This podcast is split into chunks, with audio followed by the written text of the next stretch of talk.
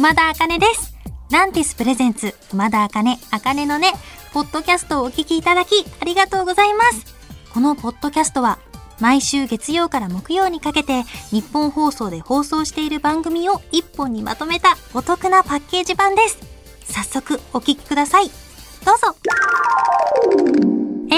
の皆さん、お疲れ様でした。こんばんは、熊田茜です。いや、もうね、東京はすっかり桜も散りましたよ。いや、この時期ね、こう寒い日とか暖かい日があるので、もう服もね、すごい迷いますし、あの、新生活の疲れもね、出てくる時期なので、皆さんぜひ体調管理気をつけて、一緒に元気に過ごしましょう。さて、最近の熊田茜なんですけどもね、私最近、オイシックスっていう、お野菜たっぷりの食材の通販を頼んだんですよ。まあ、なんで頼んだかっていうと、私あの、お家がこう、当番制で晩ご飯を作るんですけど、私作るときに何と言っても献立を考えるのがすごく苦手なんですよね。やっぱりそんなにこう思いつかないので、このオイシックスの中には、献立を考えなくていいミールキットが入ってるので、お、これだと思って頼んでみたら、今回はお試しセットで15品入っていたんですよ。まあ何が入ってたかっていうと、そのミールキットと、あとトマトとか牛乳とか卵とか、まあたくさんの食材が入っていて、で、そのミールキットで作ったのは、メインがジューシーそぼろと野菜のビビンバ。で、副菜に小ネギと海苔、豆腐の韓国風スープ。ということでね、もうまず献立を考えなくていいのが何よりも最高ですし、もう切って炒めて終わりで、すごい簡単だったんですよ。もう初めて頼んでね、めちゃくちゃ楽しいなって思いました。で、その中に、卵が入っていたんですよ。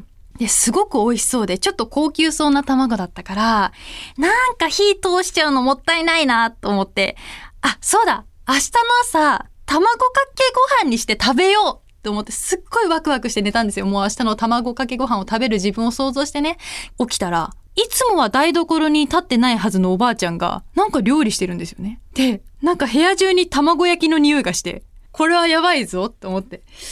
行ったら、その6個の卵を全部おばあちゃんが何やらスクランブルエッグみたいにしてるんですよ。その卵って思って、朝からもう本当に膝から崩れ落ちて、もう本当もう泣きそうになったんですよ。だけどおばあちゃんが作ってくれたから、言えないじゃないですか。なんか、わー、美味しそうって言って。で、食べたら、あろうことか塩と砂糖も間違えてるんですよ。で多分甘いスクランブルエッグを作りたかったんでしょうけど、めちゃめちゃしょっぱくて、はぁ、食べれるんだけど、卵かけご飯が食べたかったから、もう私卵に名前書いとけばよかったと思って。まあ、でも、またこれで買う理由ができたので、私はまた頼みたいと思います。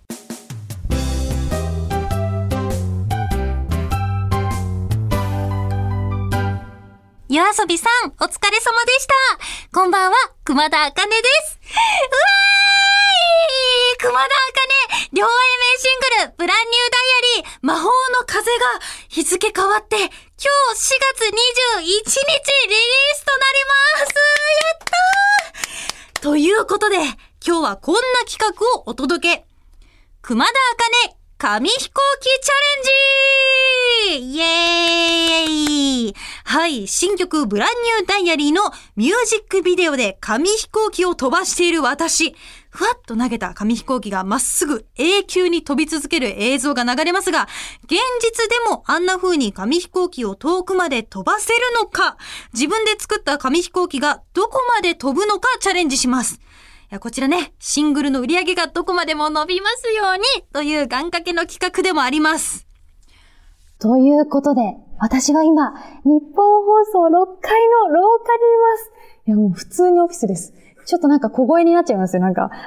いや、ちなみに遠くまで飛ばすとご褒美がある。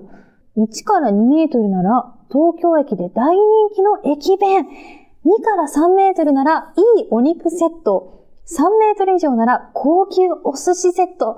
1メートル未満だと罰ゲームがあるみたいです。ということで、あ、これガチで測られるやつだ。いきますよ。一発勝負ですからね。黄色の紙飛行機を自分で折りました。いきます。いくよせーの。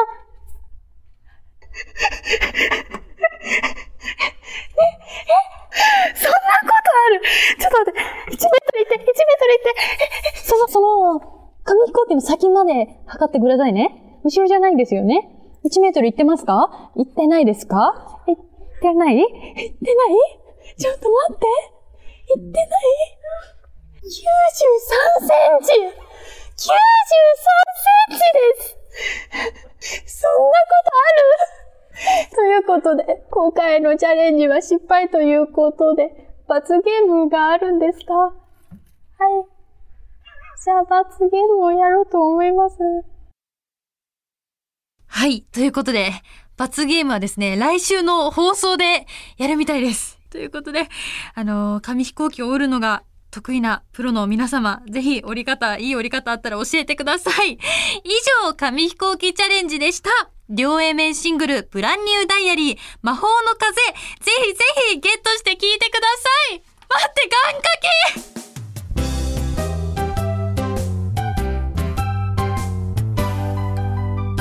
フワちゃんさん、お疲れ様でした。こんばんは、熊田茜です。今夜はこちらをお届けします。春休み企画、熊部ハウスイエーイ私、熊田茜が毎回テーマに沿った宿題を出されるこの企画。もうね、このコーナー名の元ネタであるアプリ、クラブハウスの話をもう誰もしなくなってしまいましたけど、続けますはい。前回のテーマは、新しいアニメや楽曲がたくさん出ることにちなんで、新しい。いくつかあった宿題候補から私が選んだのが、買ったことのないものを買うでした。こちらね、買いました。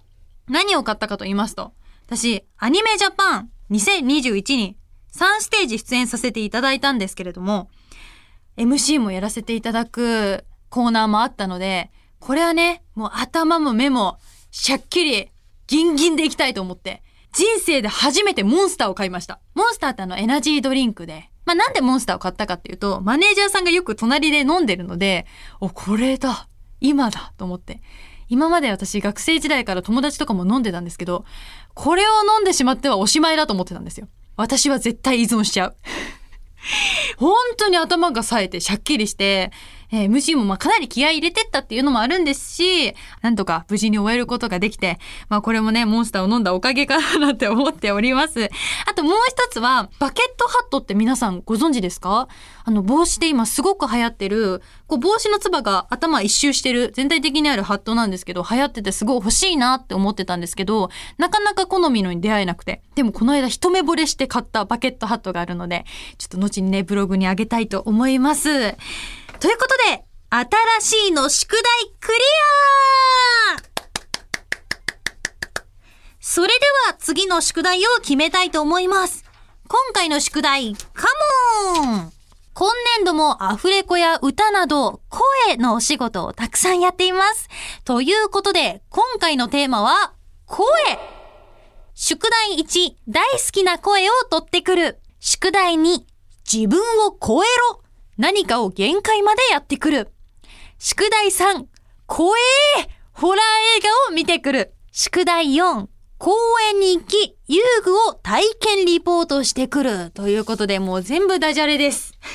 うーん、超嫌だけど、宿題さんの怖えホラー映画見てこようかな。ホラー映画見てきたいと思います。ということで、熊田茜でした。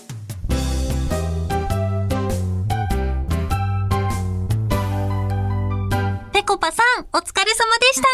こんばんは、熊田茜です。今日はこんなメッセージが届いてます。ラジオネーム、ことしさんからいただきました。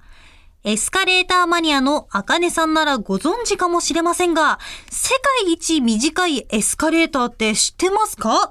なんと日本にあるのです。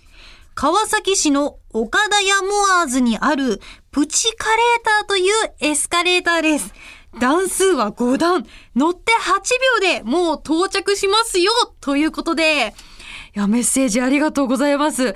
知らなかった。すごいですね。いや、ネットで調べて見てみたんですけど、短っなんで作ったんだろう でもこれ、いいですね。プチカレーター、なんか、プチカレーパンみたいな、なんか、語呂。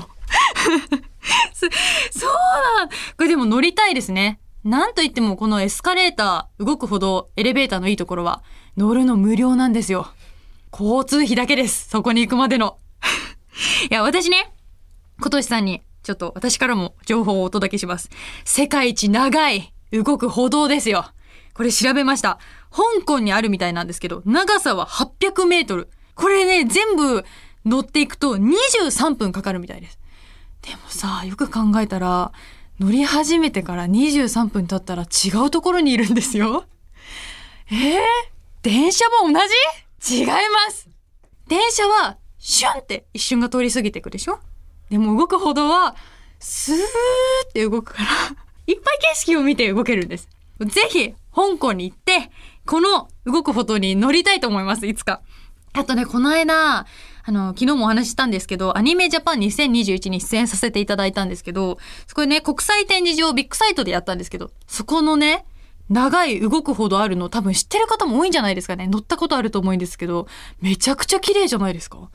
しかもちょうど春で桜が咲いてて、桜も見えるし、海も見えるし、観覧車も見えて、え、ここ世界一景色がいい動く歩道なんじゃないって思ってめちゃめちゃマネージャーさんとはしゃいで、私はね、お仕事前にめちゃめちゃそれでテンションが上がりました。皆さんぜひビッグサイトに行ったら動く歩道に乗りましょう。ぜひ、僕の地元、私の地元にあるよっていう方は教えてください。私、情報を待ってます。そして、これでもかというぐらい、これからも伝えていこうと思います。今年さん、メッセージありがとうございます。